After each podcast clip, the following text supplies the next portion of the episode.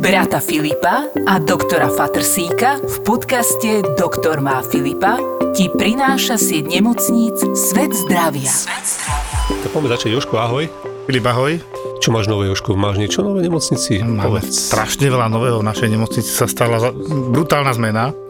Po 97 dňoch, bez 3 dní, 100 dní, sme není červená nemocnica, nie sme covidová nemocnica vyslovene, aj keď sme si museli nechať kopec covidových lôžok, 80, hej, ale už môžeme teda ošetrovať úplne voľne a aj prijímať interných neurologických pacientov. Netvrdím, že veľa, iba zo pár. A nie som to teda veľmi pocítil, len teda nahlas si musíme povedať, že keďže máme na áre viac ako plno 110% pacientov v tejto chvíli lôžkovo, tak nemôžeme úplne operovať. To treba otvorene povedať, lebo aby si niekto nemyslel, že teraz sa tam ide objednávať na operáciu, ešte sa to úplne nedá. S tým ešte budeme musieť nejako zabojovať. To znamená vyčistiť to áro, dať dokopy aristov, lebo majú to teraz strašne náročné. No a paradoxne akože teraz som mal 2 také dni, kde bolo minimum covidových pacientov, možno 1-2 za 24 hodín.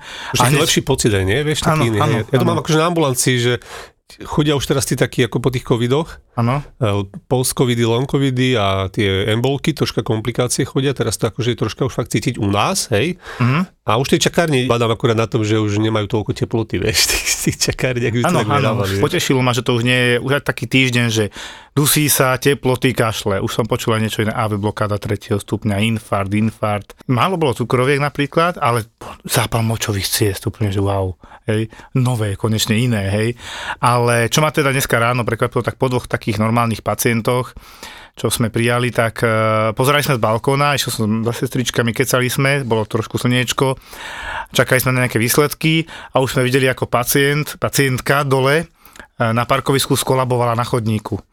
Už sme sa tak na seba pozerali, poslali sme tam sanitárov normálne a teda videli sme v priamom prenose, jak capla aj na hlavu, na betón, tak už mi bolo hneď povedané, že to pôjde na chirurgiu, hovorí, však uvidíme, príde, pošetríme, uvidíme.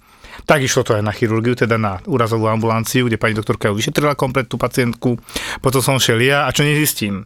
78-ročná pacientka, prepustená to ráno, ale na vlastnú žiadosť, na revers, tak tomu hovoríme. Čiže pani sa rozhodla, že ona už na tom covide nebude, je sa relatívne dobre dýcha, ona už tam nechce ostať, ale nemala dobré výsledky, bola slabá, asi preto aj skolabovala.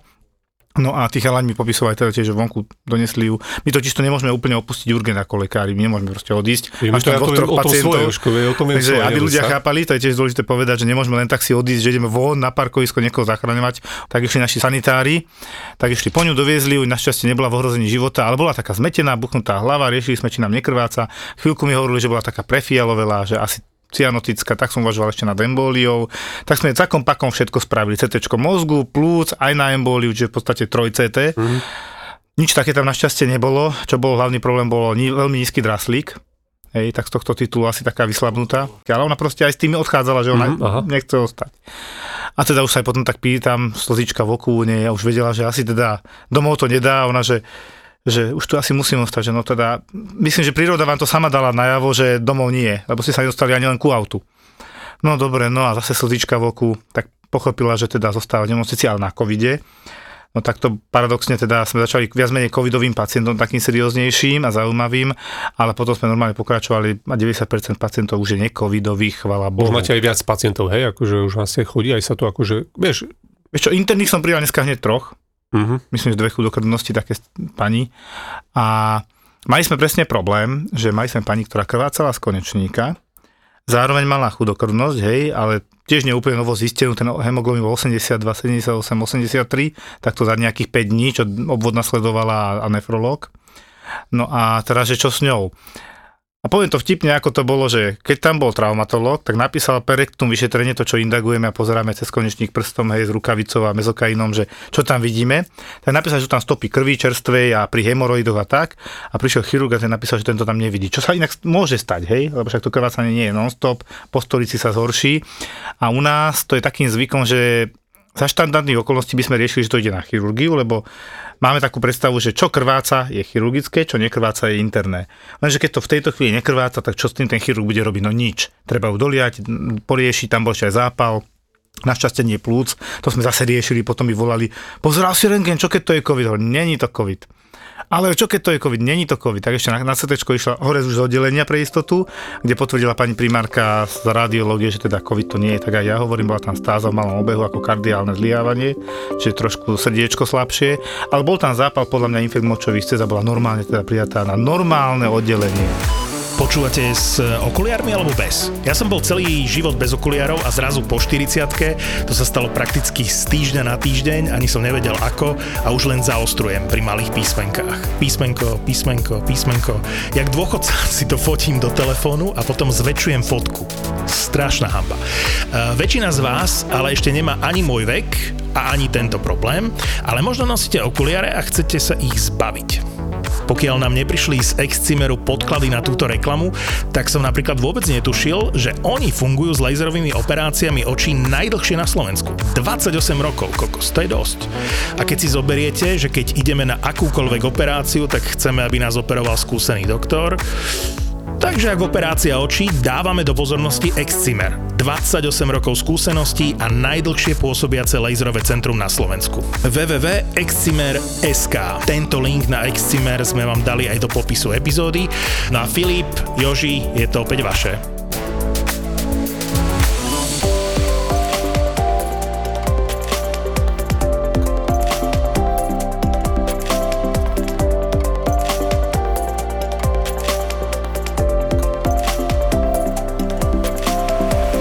Keďže som zabudol do tej chirurgie, tak ja som strašne rád, že tu dneska môžem privítať pána primára Kváka. Ahojte. Ahoj. Deň.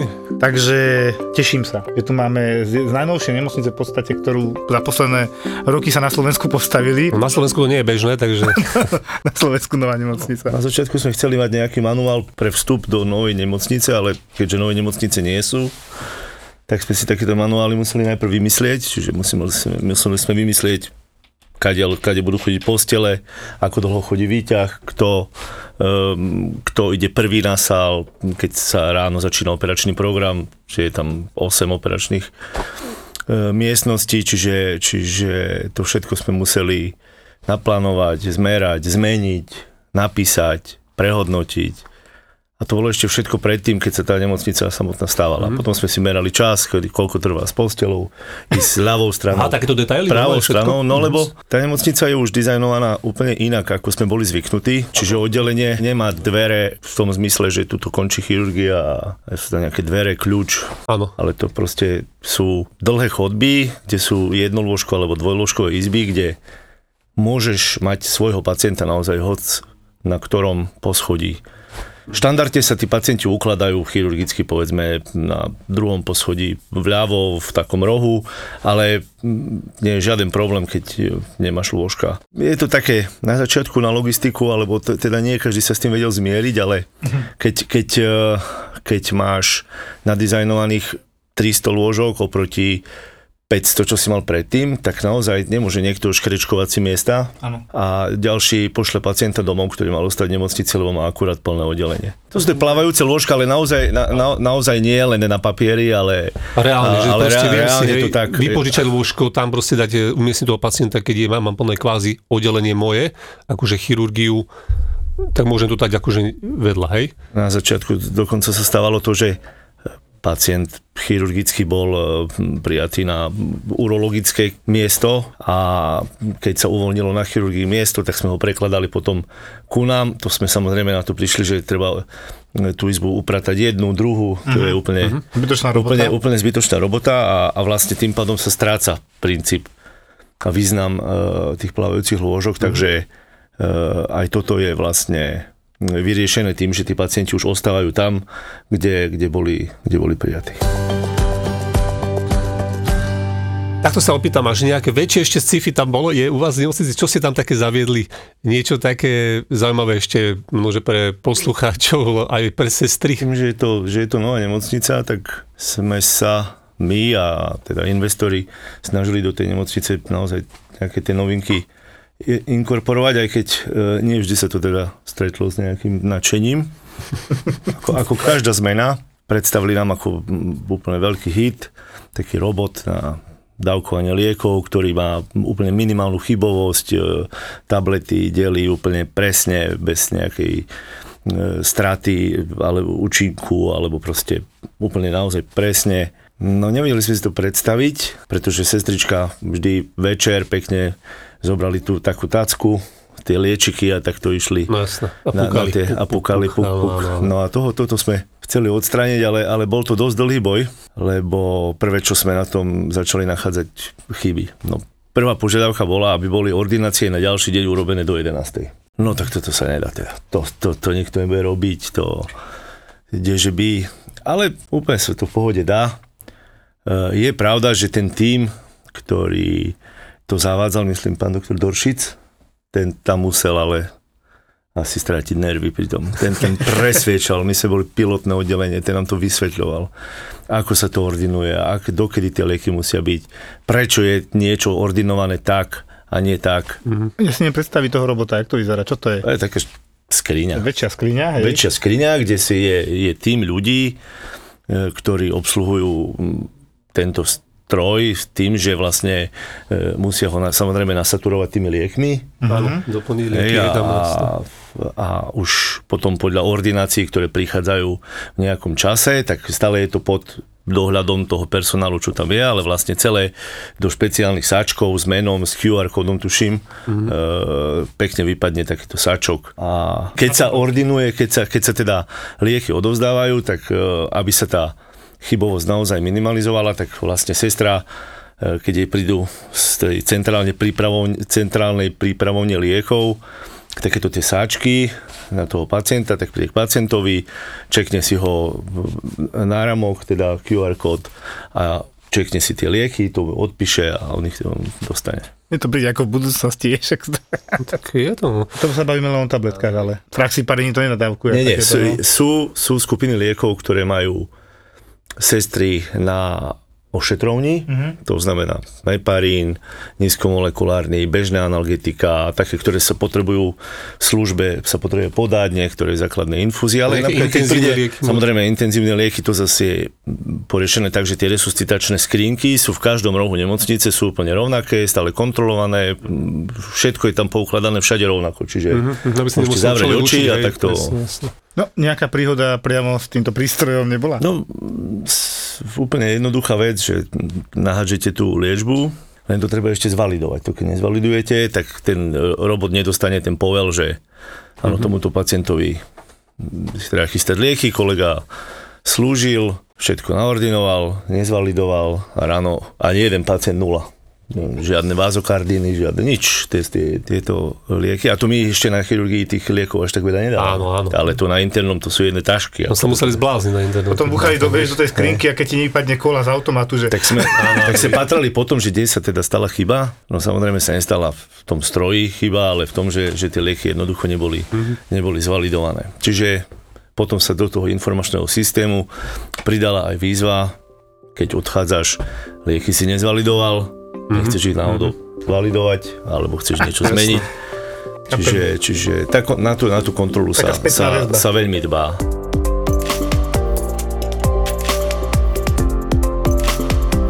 Také najbizarnejšie, čo si kedy operoval, že si otvorila, taká najzaujímavejšia operácia a možno, že najdlhšia, hocičo.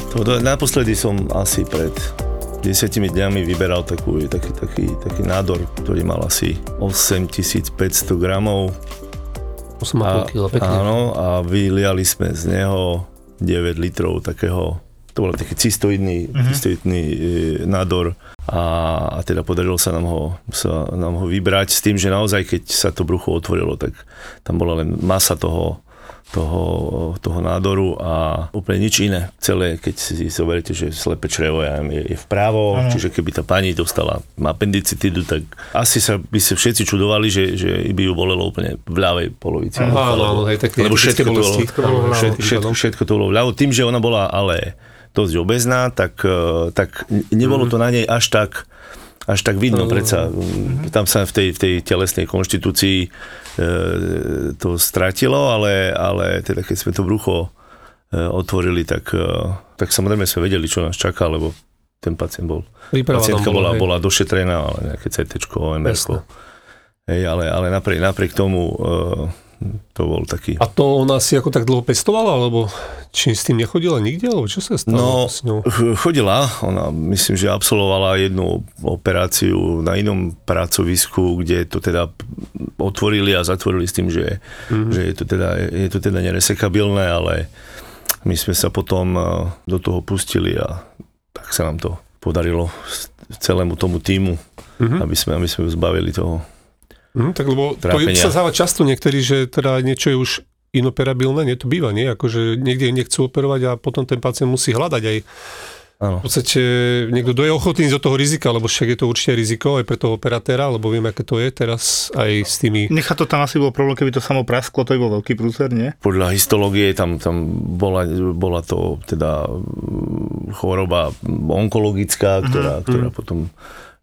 ďalej išla, teda bola riešená na onkológii. Určite by to bol problém, jednak tým, že by to teda sa mohlo teda prasknúť a vyliať, tým pádom by sa to celé roznieslo po brušnej dutine, to je jedna možnosť, mohlo to vyvolať nejakú závažnú alergickú reakciu. Jak dopadla? No, dobre. Pýtal som sa na ňu, tak kolegov, čo sú ambulantní doktori, išla domov v takom štandardnom režime nejaký štvrtý deň, po operácii a myslím, že je už vybrali stehny. Takže tam vlastne niekde vlastne odmietli, že je to už inoperabilné? Vtedy ten nález imponoval tak, že zrejme to riziko toho, že by to oni skúšali vybrať, bolo väčšie ako ten benefit, že sa do toho pustia. No. Toto je podľa mňa taká nepríjemná časť chirurgickej práce, že kto si na čo trúfne vyslovene, nie? To zase má tak asi byť, lebo najhoršie je, keď si chirurg začne robiť také trofejné operácie. Toto som ešte neoperoval. Mm-hmm. To už v dnešnej dobe asi by nemal robiť, pretože tá zručnosť a ten tréning nielen toho chirurga, ale celého týmu, predsa toho pacienta sa treba starať aj po operácii, po tých závažných výkonoch.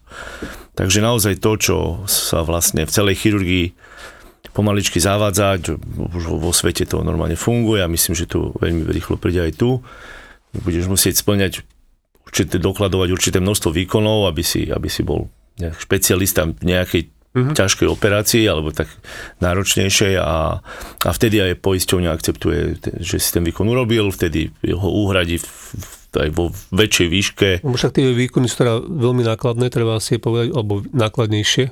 Áno, my sa venujeme onkochirurgii a naozaj tá onkochirurgia podľa DRG systému, ktorý sa snažíme zaviesť aj v tejto republike. Tie sú bodovo veľmi dobre platené, ale reálne tá suma nie je taká, ako my ju účtujeme, ale zase slúži to na niečo, aby sme sa po nejakom čase s poisťovňami vedeli dohodnúť, že naozaj realita je taká a reálna cena tohto výkonu je taká.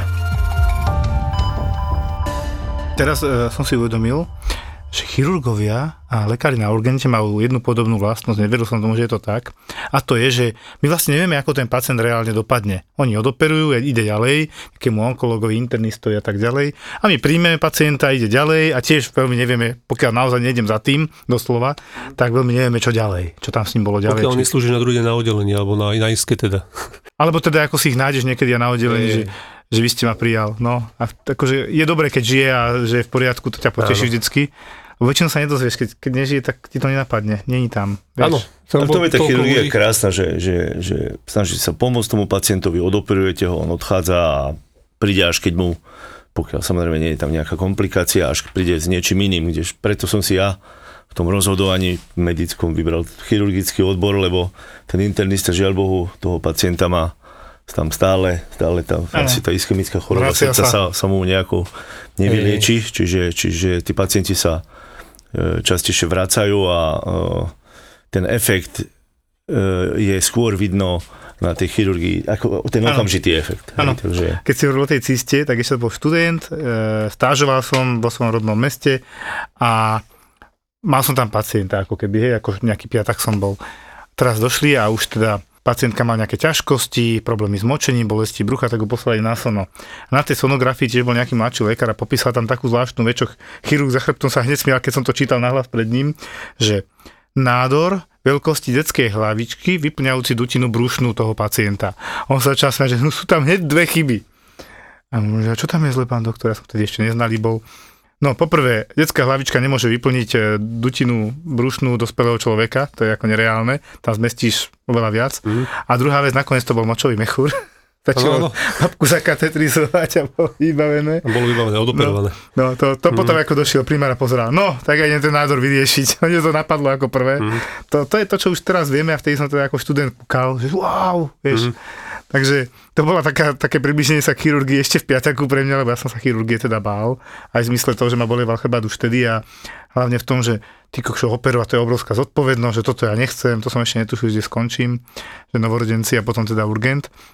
Lebo aj to je zodpovednosť, no. Ale zase šetri si chrbátik, nie si na tej sále, lebo to ako tých chirurgov a inštrumentárov, však tu sme mali inštrumentárku tú Zuzku a to som hovoril, že to obdivujem, proste to by som ja nedával, to akože jednak aj keď som mal tej sále a ten smrad, akože to akože... Dobre, ako dlho najdlhšia operácia tvoja?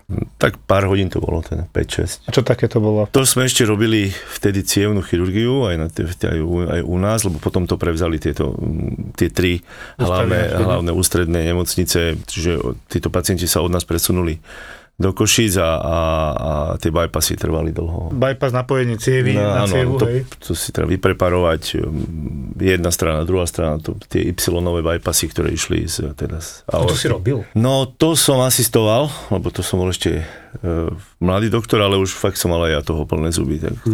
Lebo to je veľká vec, to nie je len tak. Ja som to videl, ako keď som cirkuloval na áre a teda cievary, robil na Anatolskej, tam je cievna chirurgia. Áno. A to len kúkaš, že operuje a bol tam ten primár teda a zrazu iba hovorí, že to piče. A že čo sa stalo? Pozerajú všetci, mladý lekár spotený zrazu, ten chirurg, čo tam asistoval, a že ono sa mi to prehodilo na druhú stranu, tá aneurizma. A že teraz čo ako? Tak to robím poslepiačky.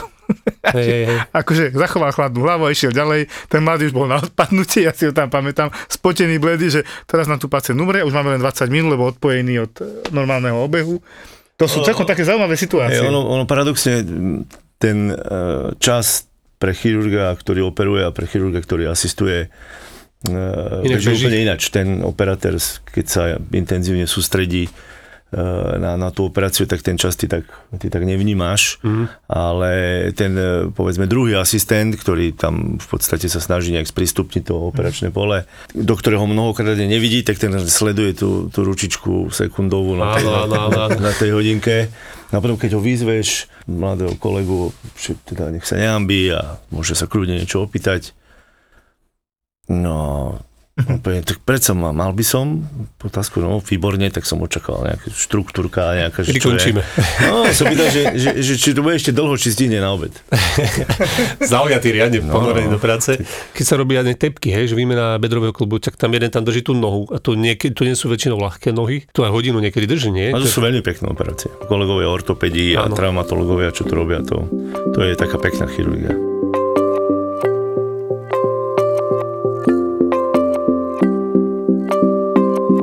Čo je to pekná operácia. Keď pacient prežije, je pekná operácia vždy, že? No, keď má funkčné veci asi, nie? Trošku sa tá chirurgia zase posúva niekam inám. Ja sa venujem teda onkochirurgii a tam naozaj toto bolo v minulosti úplne normálne, že pacient, aj keď mal nejaké ťažkosti, tak som mu povedal, no tak buď rád, že žiješ, to je proste nejaká rakovina hrubého čreva, to musíš vydržať. Tak dnes sa tá medicína presúva úplne inde. Nie, pacient to, že prežije s tým sa, to je samozrejmosť. Mm-hmm. Ale tú kvalitu života on musí mať takú, aby sa veľmi, veľmi podobala tomu normálnemu spôsobu života, ktorý mal pred tým výkonom. Čiže naozaj pri operáciách konečníka, pri nádoroch, kde po tých operáciách tie pacienti naozaj majú problémy s vyprázdňovaním, majú urgencie na stolicu.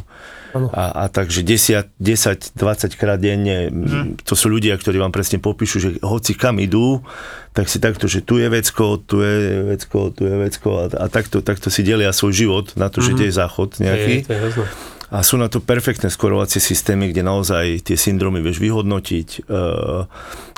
Ten pacient by o tom mal dopredu vedieť, že proste Niekedy, keď je tá operácia alebo ten nádor veľmi nízko, ale ty zachrániš tie zvierače, ale nefunguje to úplne tak, ako má, tak pacient, ktorý je edukovaný, ktorý o tom vie, sa s tým vie lepšie stotožniť, vie s tým pracovať.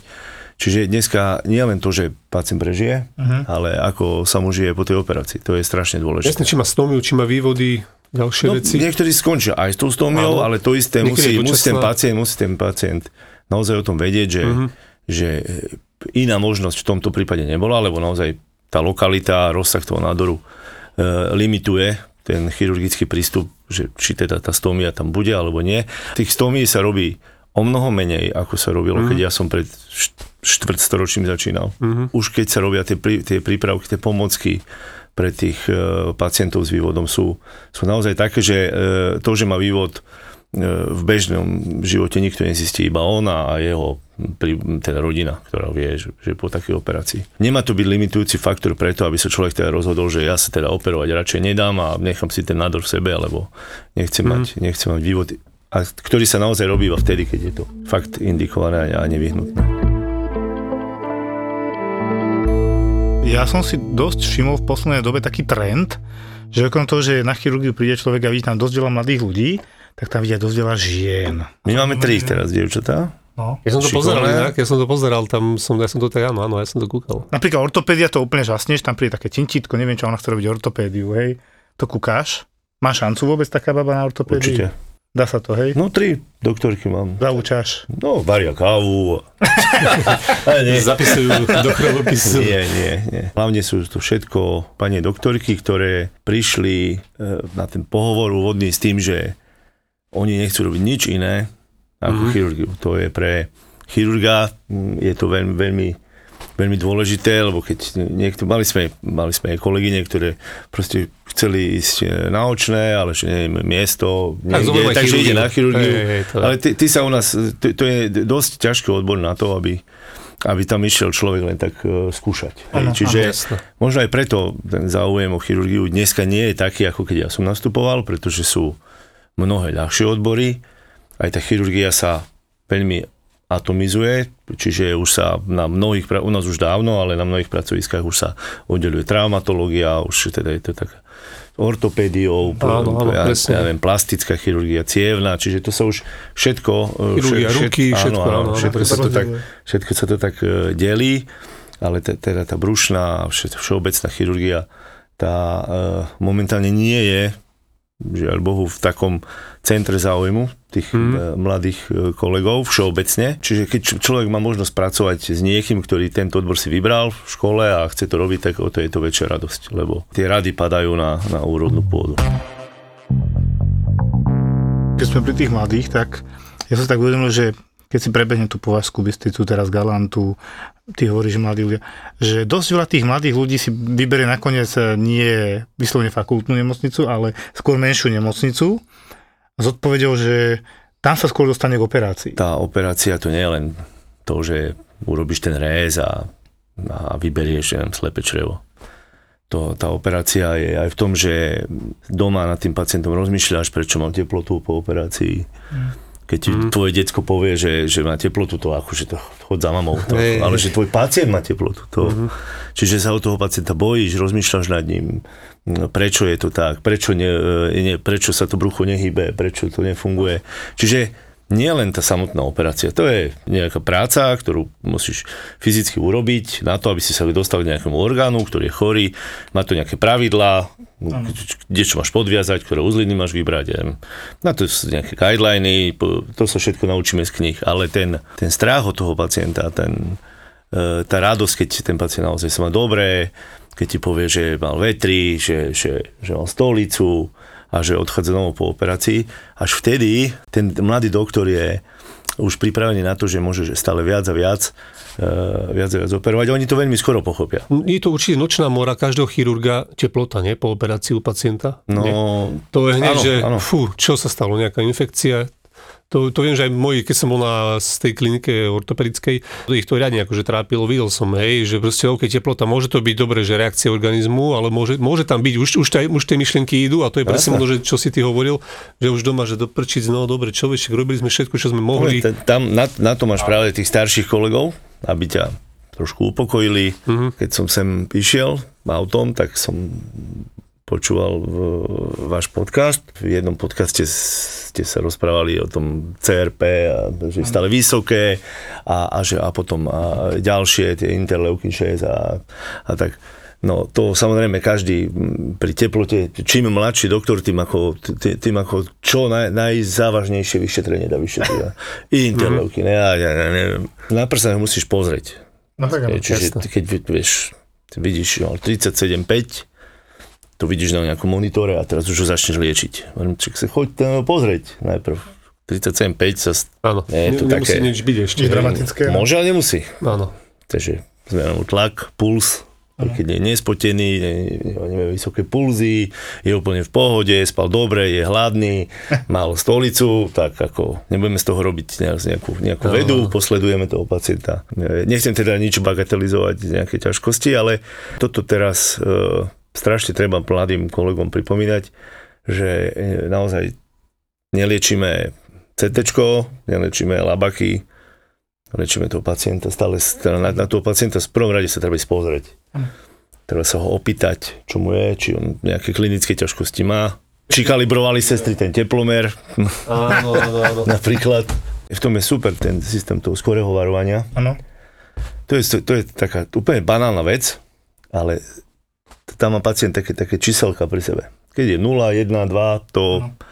Keď má 5, 6, ešte len si otvorím si oddelenie. Asi prvé, čo ma zaujíma, je tá 6.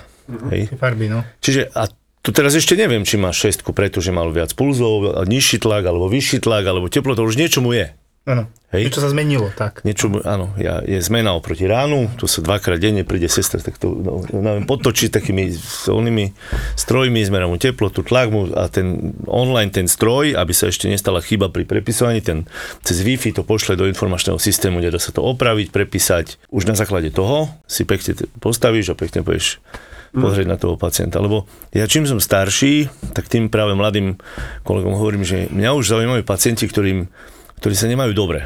Tí pacienti po operácii, ktorí sa majú dobre, tí ťa veľmi nezaujímajú. Tí sa majú dobre, nech idú domov. Áno, jasne. Takí pacienti, keď si odovzdávame službu, samozrejme povieš globálne, že ja neviem, operanti z toho dňa sú teda v poriadku, v drenoch nepribúda krv ani nič iné, ale vždy musíš vytitrovať toho jedného, dvoch pacientov, na ktorých musí ten doktor dávať pozor v službe. A tých nikdy tu nie je celé oddelenie. Väčšina sa naozaj je nejako zastabilizovaná na tú noc.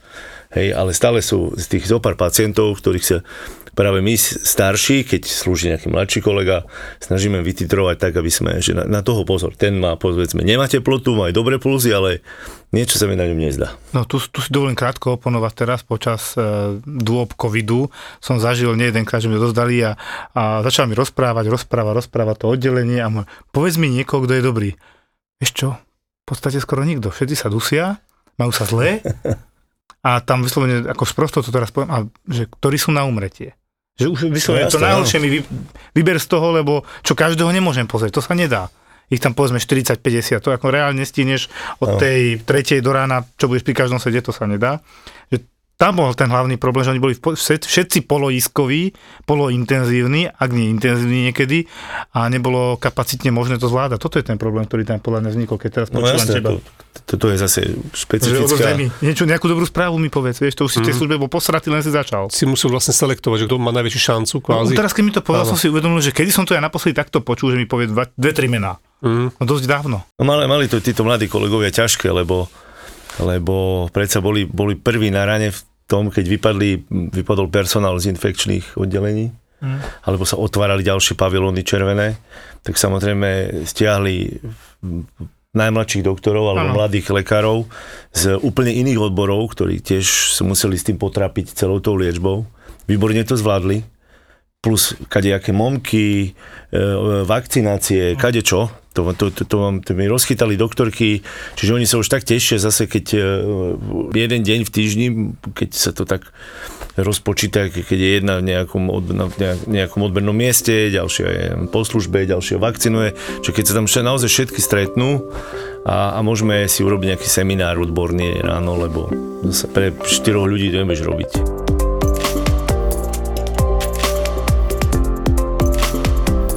Transplantácia stolice, vieme sa k tomu niečo povedať? Ja som práve jedného kolegu tým poveril, aby sa tomu trošku povenoval, pretože tých pacientov, ktorí, a to bude všade, ktorí začnú mať kadejaké kolitidy po tých všetkých antibiotických liečbách a tak, tí za chvíľu sa dovalia dehydratovaní s kadejakými kolitidami a tam naozaj mnohokrát sú už tak preantibiotikovaní, že tam naozaj jedna z posledných možností je naozaj tá transplantácia stolice. No, dobrá, čo to teda je tá transplantácia stolice? Nie som úplne na to odborník, ale je to stará vec. Je to vec taká, že ja si pamätám, že keď ako chlapec som bolelo brucho a stále babka so mnou žartovala moja, že zoberie takého vienka od mačky a mi to rozmieša, že toto sa niekedy dávalo pri takých hnačkách. Ale už Číňania mali 5000 rokov dozadu, sa to volalo žltá polievka, kde stolicu rozmiešali trošku, tak zase neviem, a cez jedno vedro. Hej, ale... Áno, toto si musíme upresniť tie objemy, lebo potom to ľudia to úplne nie je to teda, asi. Nie to tak, ale sú na to teda prísne kritériá, kto môže byť darca, najlepšie ten, čo je z nejakej spoločnej domácnosti, ktorý nebral nejaké 3 mesiace žiadne antibiotika, kade čo, sa zoberie teda tá stolica a buď sa, ona sa podľa nejakého presného plánu sa upraví, sa pripraví, ako buď sa kolonoskopom, potom do toho čreva sa implantuje tá stolica, ktorá má tie zdravé baktérie, ktoré vlastne nakolonizujú to črevo odznova. Je to riadna veda. Myslím, že existuje tuto v Bratislave, cez nejakú gastroenterologickú ambulanciu sa dá dostať aj vo forme tabliet, ktorú myslím, tuším Nemci. Nechcem zase vymýšľať, ale vravím, že musí sa človek pozrieť aj do takých iných odborností, lebo dneska je tá medicína naozaj taká prepletená. To hovorím aj tým kolegom mladým, že teda moji doktori naozaj, kde sa dá ísť, niečo pozrieť, buď iné pracovisko, alebo na úplne iný odbor. Ja som si odcirkuloval všetky možné cirkulácie, čo sa len dalo. Ja som na internom mal službu pred 20 rokmi, lebo som si povedal, že keď tam cirkulujem, tak jednu hádam zvládnem. Teda to boli dve, ako prvá a posledná. Veľa mi dalo, keď som na zachránke slúžil 15 rokov. Čiže stále niečo nové, keď som bol v Súdane, keď som v Kenii, vždy niečo, kde som sa vybral. Stále som si minimálne 1, 2, 3 veci také, čo som ich naozaj reálne potom použil aj v tej praxi. Tak záchranárov sme tu mali nedávno už viac aj chalana, čo bol v tom Iraku a na záchranke tam nejaký príbeh alebo také nejaké pamätné chvíle boli. Tak ale jednu vec si budem pamätať celý život. Boli sme privolaní k nejakému starému pánovi, ktorý zomrel vysoko cez 80 rokov, teda tam ležal na tej posteli, čiže natočili sme to EKG. Bol to starý človek a mal tam dve dcéry, ktoré už tiež boli staršie panie. A tie strašne tak usedavo plakali tam pri tom. No a moja sestrička zo záchranky im tak ako povedala, že to detko malo 85 rokov, čo vy plačete, krásneho sa veku dožilo. A tá jedna dcera jej tak povedala fakt od srdca, že sestrička, vy ste toho človeka nepoznali. To bol tak dobrý otec, že keby jeden deň žil dlhšie, tak pre nás to je strašné. A ja si to doteraz pamätám, čiže naozaj keď sme sa teraz strašne veľa bavíme o smrti, lebo tí ľudia na ten COVID, žiaľ Bohu, tí starí ľudia zomierajú. Pre nás, musíme my to nejako zvládať, ale vždy treba mať na pamäti, že pre niekoho ten človek nie je len pacient, to je otec, to je brat, to je niekoho, ktorý keď to celé skončí, pre nás na tú lôžku príde ďalší pacient. Ano. Ale ten človek po tom pohrebe, po tom covide zavre dvere a bude večer sedieť sám a rozmýšľať, že ešte pred 3 týždňami tu ten otec bol a teraz zrazu sa niečo stalo a prišiel nejaký covid a zrazu už tu nie je. Ešte toto sme mali aj také príhody, že ja som si nieraz poplakal, teraz som si to spätne pozeral nedávno, že trošku si tam, nechceš, ale trošku si ťa niektorí pacienti získajú, prehodíš s ním pár slov, dobre, toto hento vyzerá celkom dobre, hej, 50 rokov, a teraz povie, čiže má deti, toto hento, potom volá s príbuznými, ako sa má oni, že úžasný tato a úžasný brat a počúvaš toto a potom o 3:00 ráno ho resuscituje, že on ti umre, to sa tak zle vstrebáva toto. Tak zle sa to vstrebáva, keď si vytvoríš trošku chtiac, nechtiac nejaký vzťah, že no proste si poplačeš. A ráno im to máš povedať, to je najhoršia chvíľa, ktorá môže byť, že už si trošku s nimi komunikoval, a napriek najväčšej snahe proste sa ti nepodarilo a teraz ako im to povieš, lebo už máš pocit, že ako keby si to hovoril kamarátovi. Lebo si zdieľal s nimi ten problém, utešoval si, že zatiaľ to vyzerá dobre, bude to dobre a on sa náhle zhorší a zomrie. Napriek tvojej snahe hodine na ňom maká, že proste toto je presne ako hovoríš veľký problém a psychický pre nás. Podľa mňa slušne niektorí vyhoríme. A dúfam, že to dáme aj dokopy teda zároveň. A pre mňa svíta nádej teraz to, čo tu zažívame, že budem počuť konečne, že odozdávanie iskového oddelenia. Jožko, sú tam dva takí horší pacienti, ostatní sú úplne stabilizovaní. Veľmi rád by som to počul. Ti prajem. No, staré časy, hej, to si ja tak pamätám. Vieš, ako dneska na urgente prúser, hej, lebo všetci si spomenuli, že teda už môžu posielať, tak posielali, jedna radosť. A teda zavolal som si pomoc, lebo však ešte tie lôžka plné, nie sú hneď plné, hej. Mm-hmm. Máš tam 20-30 miest na tej internoneurológii, geriatrii, alebo jak to mám nazvať. Tak nemáš tam hneď 20 pacientov, proste 1, 2, 3, 4 postupne sa tam prizúda. Takže mi prišli pomôcť potom, lebo hovorili, no je tu 10 pacientov naraz, tak ako neviem zobrať 10 pacientov naraz, ale treba ich vidieť, presne ak si ty hovoril. Nie ako, že odoslaný na príjem, lebo má 150 CRP a on stojí pred dverami a usmieva sa na teba. No, tak už od dverí viem, že asi to nebude úplne na príjem, ale ideme ho pozrieť poriadne. Mm-hmm. Toto proste zatiaľ tá pomoc je, uvidíme, čo bude ďalej. V tomto smere, čo tá naša nemocnica sa teda zmenila. Ale už chodia aj somariny. Dneska bola bolesť chrbta. Mladá žena, napríklad. Stará dobrá bolesť chrbta. Áno, áno, už mi to chýbalo. M54. Áno, áno. Áno, áno. Niekedy sa mi zdá, že tí pacienti, neviem ako to je inde, ale že pacienti sú tam strašne došetrovaní pre veci, pre ktoré už by sa tomu ten urgent nemal venovať. Dávno buď môže byť prijatý, alebo prepustený domov. No už mal tak CTčko, MRko, ja neviem, druhé CTčko ešte kontrolné a potom pozerám, že chlapík s pizzou stojí, že pacient si objednal pizzu, lebo... už je hladný. Tak hovorím to doktori, však, ale asi nemá náhlobručnú príhodu, keď si pizzu objednal, tak akože už to prešlo, vyhľadol, to je jeden taký príznak, že... Áno, a teraz mi prihľal na smeč, lebo som chcel práve povedať, že mňa naučili tí chirurgovia ešte v Petruške, keď som strávil nejaký porok na tej chirurgickej ambulancii a počul som sa spýtať toho staršieho doktora, ktorý prišiel, a on ja som volal, že 5-minútový. On prišiel, pozrel na pacienta, pozrel brucho, položil mu zo pár otázok a jedna z nich bola: chuť do jedla. Áno, to domov. Že ako môže mať pacient chuť do jedla, keď má náhlu brušnú príhodu, veď to máš pocit na zvracanie, naozeu, alebo zvraciaš, cítiš síru niektorý, hej, moja žena to poznala, ona tiež mala takú akože náhlu brušnú, našťastie sa nakoniec neoperovalo, ale že síru cítiš údajne, to sa ich kľudne môžeš spýtať. Ja som teraz nedávno mal... A mal som nedávno, však to je tiež dobrá vec, mal som počas covidu normálne, a mám kolega došiel, že priamo môj kolega, hej, z roboty, doktor, mladý chalan, dojde taký stavaný, ja ho volám, že Asgardian, keď sme pri tých filmoch, nie, ako Thor, taký chlap. A že on sa tu iba zastaví po nejaké lieky od bolesti brucha a ide preč, hovorím, no poď. Že prečo vždy, keď sa tu zastaví niekto iba tak po lieky a boli ho brucho, vždy sa z toho vykluje prúser, to už má takú skúsenosť. Poď, lahni si, hádam, ma nebudeš vyšetrovať. Budem ťa vyšetrovať, aspoň ťa pozriem, nič za to nedáš. Vyšetril som ho a hovorím, to vyzerá ako apendúr. Ale prestaň, no vetri ti idú, tak nejdu mi veľmi vetri, chuť do jedla, zabudni, vieš, čo som všetko povedal, jak mi je ťažko, preto som si chcel dať tie lieky. Tak nič, tak išiel na sonografiu odbery. Na sonografii slúžila primárka, rentgenov, volá mi, Jožko, ja mu dám asi aj CTčko, podľa mňa to bude ten apendix, ale nech som si istá, vieš, predsa len, chcem si byť istá, no daj mu CTčko, jasné, v pohode. Potom mi volá, kto mu to povie, ja, alebo ty? A s prepáčením tam ako ukázal mi to CTčko a na tom CTčku to vyzeralo jak penis, sprosto povedané, ale taký dobrý hrubý appendix, ktorý má byť jak ceruzka a bol jak palec. A ja že tak už teda, už mu to tam naznačilo dole a on sa na také už pohľady, vystrašený doktor mladý, že to vážne, nerobíte si zo mňa prečo, nechcem nám veriť.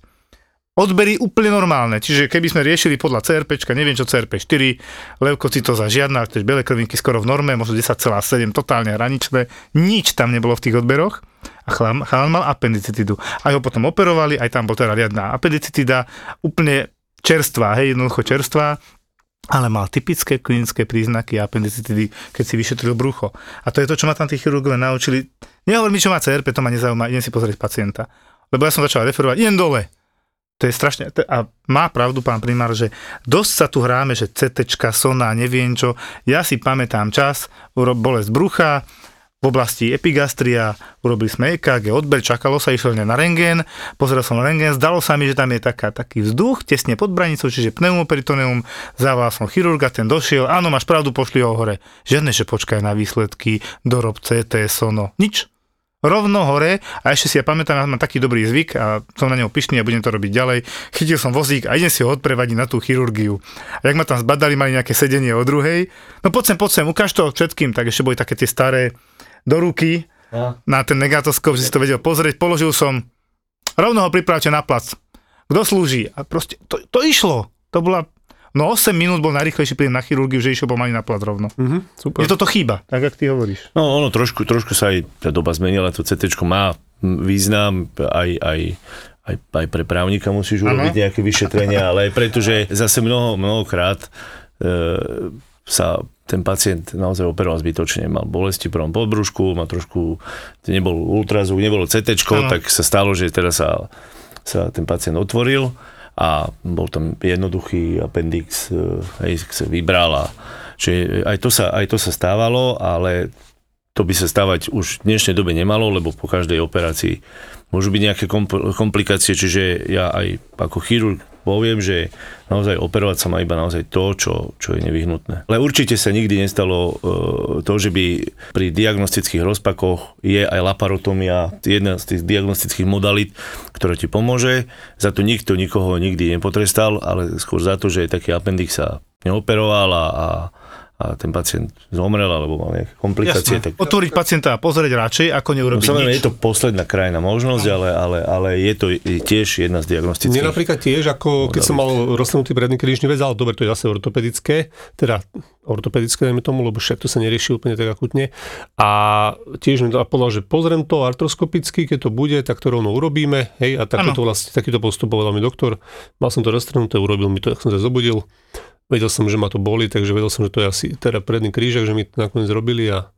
Takže dá sa to aj, presne takto sa to robí, hej, tej chirurgii, že niekto diagnostikuješ takto. Môj vnútorný meniskus, to isté, a tam nebola otázka, že čo máš na MR, som ma skoro na to nespýtal, kamož to bol, dobre, ale priamo teda, že čo, ideme to operovať a on sa ma spýtal základnú vec. Vieš tým normálne fungovať? No neviem, inak by som tu nesedel. Tak je úplne jedno, čo máš na MR, musíme to urobiť. Hej, a mi tam vznikla cysta, opuchlo to.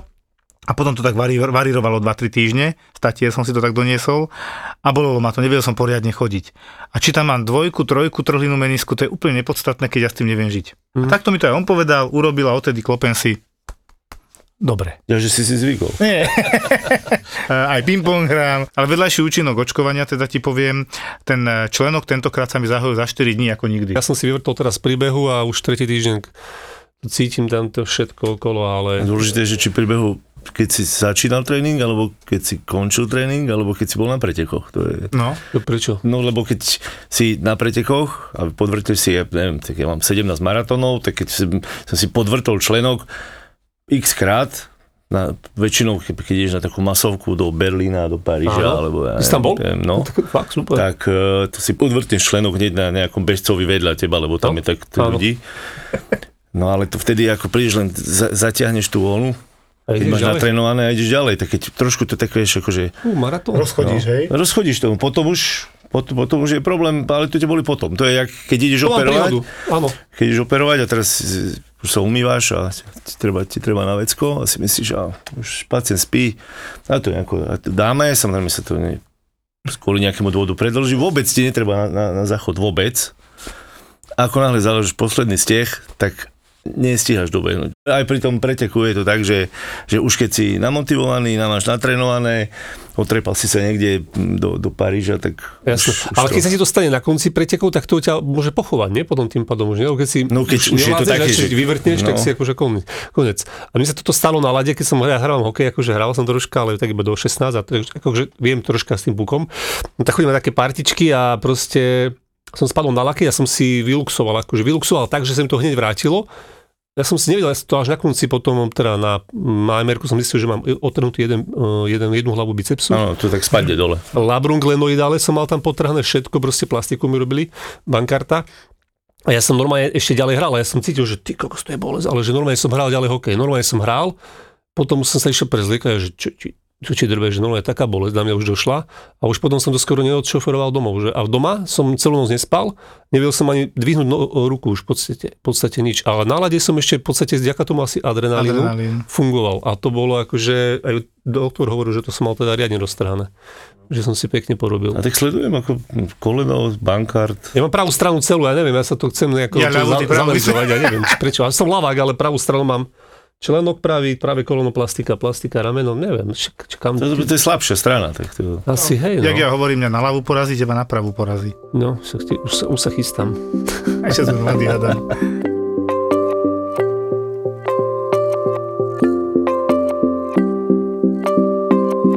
Už sme hovorili o tých mladých kolegoch, doktoroch, že teda púšťaš ich rýchlo na cirkulácie. Je v tom rozdiel podľa teba, či tam je ten chalan alebo žena? Nie. Že to je... Úplne jedno, šikovní sú obidvaja. Je to jedno. Nevíš to rozdiel, ako niekto povie, že... Samozrejme v tej príprave asi to že sa vydajú a majú deti, tak trošku sa natiahne a trošku musíme nejaký organizovať chod toho oddelenia. Ale to patrí k tomu, ja mám 3 deti, takže ja viem, že to je super vec, nebude...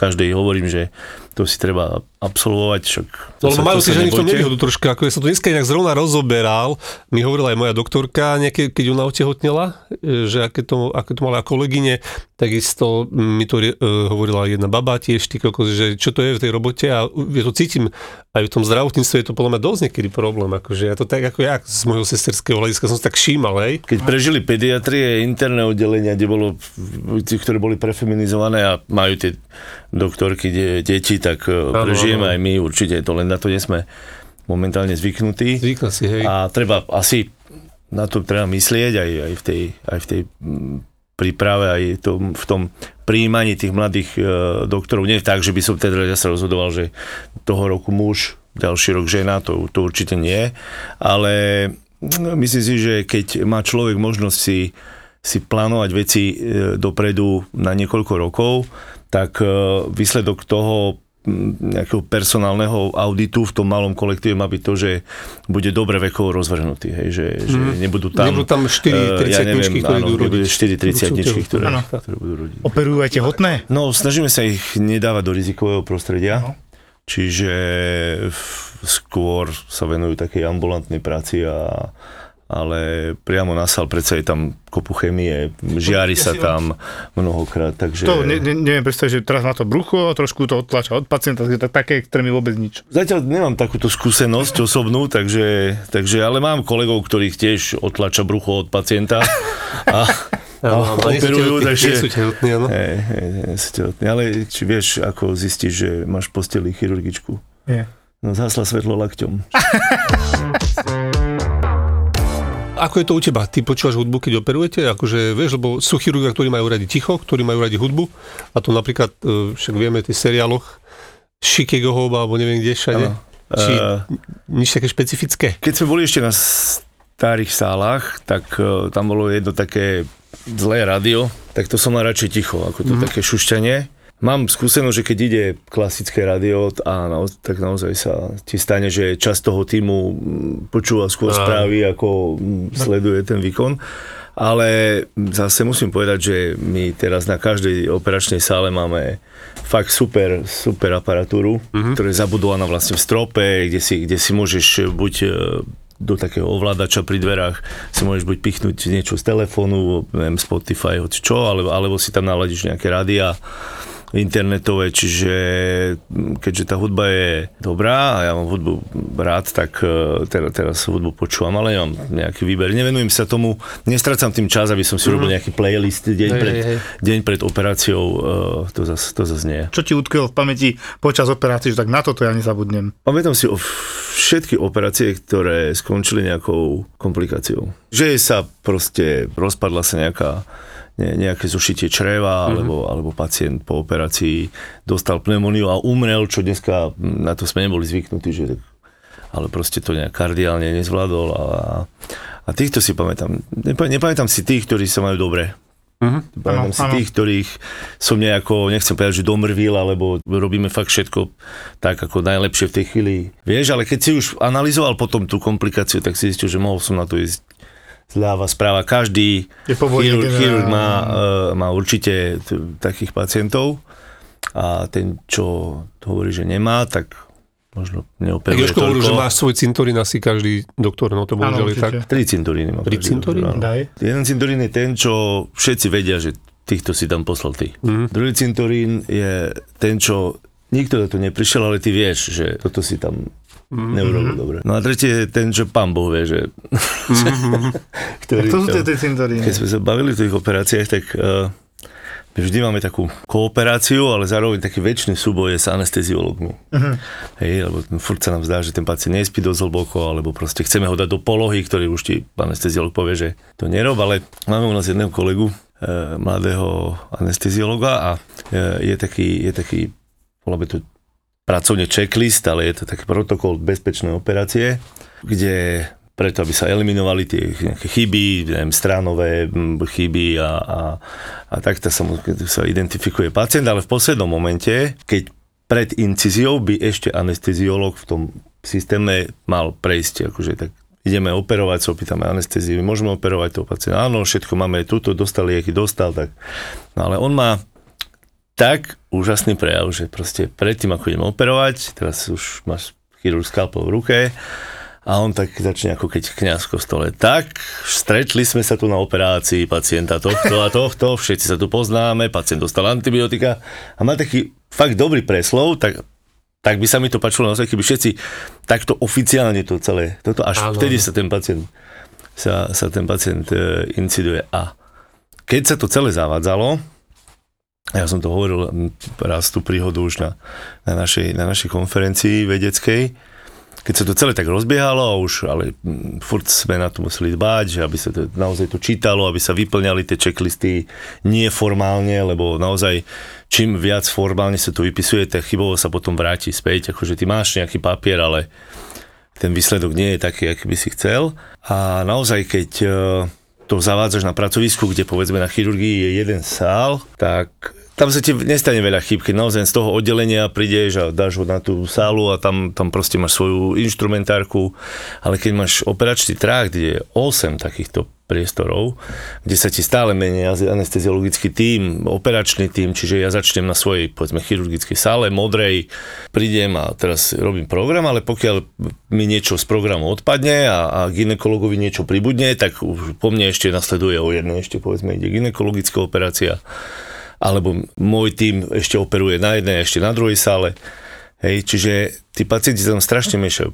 Prívoz, odvoz, dospávanie, jednodňovka, to proste ide. Musíš mať mechanizmus, ktorým skontroluješ to, že ten pacient je naozaj ten pacient. Ono to väčšinou vždy je dobre. Áno. Len stačí, že raz sa to stane, čiže percentuálne to je nič. Ale že ten pacient má pooperanú druhú nohu, pre neho to je všetko. No a na začiatku to ľudia nechceli a to tak išlo, tak strašne to vágne to šlo. Až sa potom stalo to, že proste vymenilo sa poradie operácií proste z nejakého dôvodu. Mal som operovať nejaké hemoroidy, ale medzi tým hemoroidy zrušili a mal som operovať žlčník. Lenže sa vymenil proste tým aj na tom sále, aj sestierský. Pacient už bol nachystaný v gynekologickej polohe, hej, už ho išli teda uspať a teraz sme začali. No tak stretli sme sa tu operovať toho pána a teraz ešte ten anesteziolog tak pozerá do toho a hovorí, že prečo je operácia žlčníka v gynekologickej polohe? Lebo to už aj anesteziolog vie, že to asi nebude niečo v poriadku a presne pri tomto čítaní toho checklistu, keď sa len všetko pripravovalo, lebo on má svoju kolónku, kde sa rozpráva s tým pacientom a ide. Jasne, prvý bod, druhý bod, tretí bod. A on už tam vlastne sa zistilo, že naozaj sa tí pacienti proste vymenili. Tak chvála Bohu sa nestalo nič. Je to veľké poučenie. Teraz sme si prešli vlastne, kde v tom systéme, ktorý sme nastavili, sa stala chyba. a kde. A bolo to presne preto, že vlastne tie týmy, ktoré sa vymenili, si neodovzdali nejakú informáciu, že nemenia sa len týmy, ale aj poradie tých pacientov, hej, sa vymenilo. No, ešte mali nejaké podobné mená, keď čo boli tu starí muži, čiže... No, chápem. No, však sa otvoria dvere na stále, vezieme ten žlčník a berte si tú tepku, už to už je hore, hej, to, tí pacienti, jasne. To naozaj to ide, keď to ide, to je jeden nádherný pohľad, ako jak to vie super všetko odsypať, až do prvej chyby, lebo to sa určite stane, hej, chvála Bohu, treba ju zachytiť včas, aby ten dôsledok bol len to, že sa o tom budeme rozprávať a sa na tom zasmejeme, že sa nikomu nič nestalo, ale... My sme začali takto číslovať pacientov. Normálne, že postele mali svoje čísla, lebo sa stalo, že presne ešte našťastie pred covidom bola prijatá babka, hej, ktorá prijatá byť nemala. Tá tiež akože taká polospiaca, aj druhá, proste bolo ich tam viac. A osiedla sa na internom oddelení a teda ja som už išiel skontrolovať nejaké veci a tam sme prišli na to, že no, ale toto nie je tá babka. Že ja si ich pamätám. A teda sanitár pozera, sestrička pozera, a koho sme to prijali. Tá, čo mala ísť domov. Len si ich trošku zamenili. Mm-hmm. Potom vznikli čísla, lenže vieš, čísla. Dobre, dali sme čísla, povedal som, pani na posteli číslo 5, dvojka izba, na príjem. A tlačí trojku. Mm-hmm. Čiže ono sa to je o ľuďoch stále.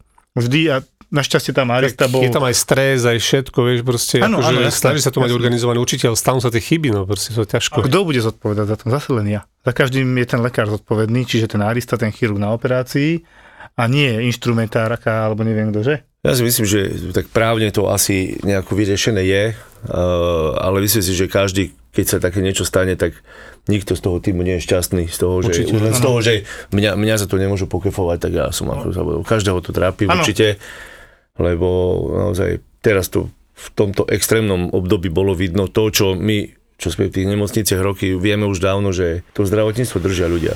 To nie je o budovách a o tom. Samozrejme je to lepšie, aby tí pacienti aj ten personál robil v slušných podmienkach, ale je to o ľuďoch a naozaj toto je na nezaplatenie. Presne v tom období, keď ty si mal rád toto, ja som mal rád ten album Ten od Pearl Jam. Oni vyšli úplne v rovnakom čase. Ale tak Jeremy je tak silná pesnička, čo si myslím, že to je presne ako bol Smell's Like in Spirit, tak pri Pearl Jam je Jeremy. To je tá pesnička, ktorá v podstate rozkopla tie dvere a už ostali navždy otvorené. A že vraj gentlemani, vykopnuté dvere, holé baby.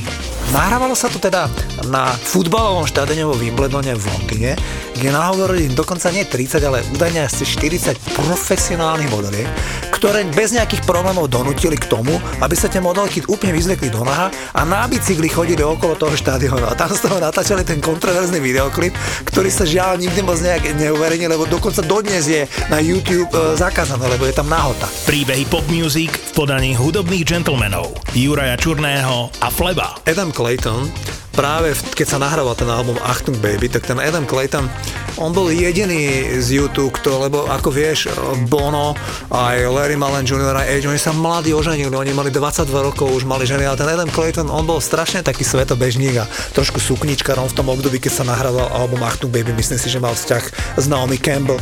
A tomu Adamu Claytonovi sa v 89. roku stala udalosť, že bol dokonca zavretý. Hej, našli mu marihuana, mal nejaké problémy s tým, bola je úplne evidentná, že bol silný užívateľ tej drogy a trošku sa mu to vymykalo spod kontroly. Sex, drogy a rock'n'roll v novom podcaste v produkcii ZAPO. Hudobný gentlemani. Keď si zoberieš, keď bol Band Aid Do They Know It's Christmas, no kto spieval z Vem, aj keď tam boli obidvaja? No George Michael. Áno, a ty vieš, kvôli čomu ten Andrew Ridgely tam figuroval v tom? To neviem, priznám sa, že... No a Juraj sa priznal. V prvom hudobnom podcaste, ktorý nepotrebuje playlist. Garantujem vám, že po každej epizóde hudobných gentlemanov dostanete chuť minimálne na jeden album, ktorý si okamžite stiahnete do telefónu. Kedy ste naposledy počúvali Achtung Baby od YouTube? ZAPO má nový podcast Hudobní gentlemani s Jurajom Čurným a Flebom. ZAPO.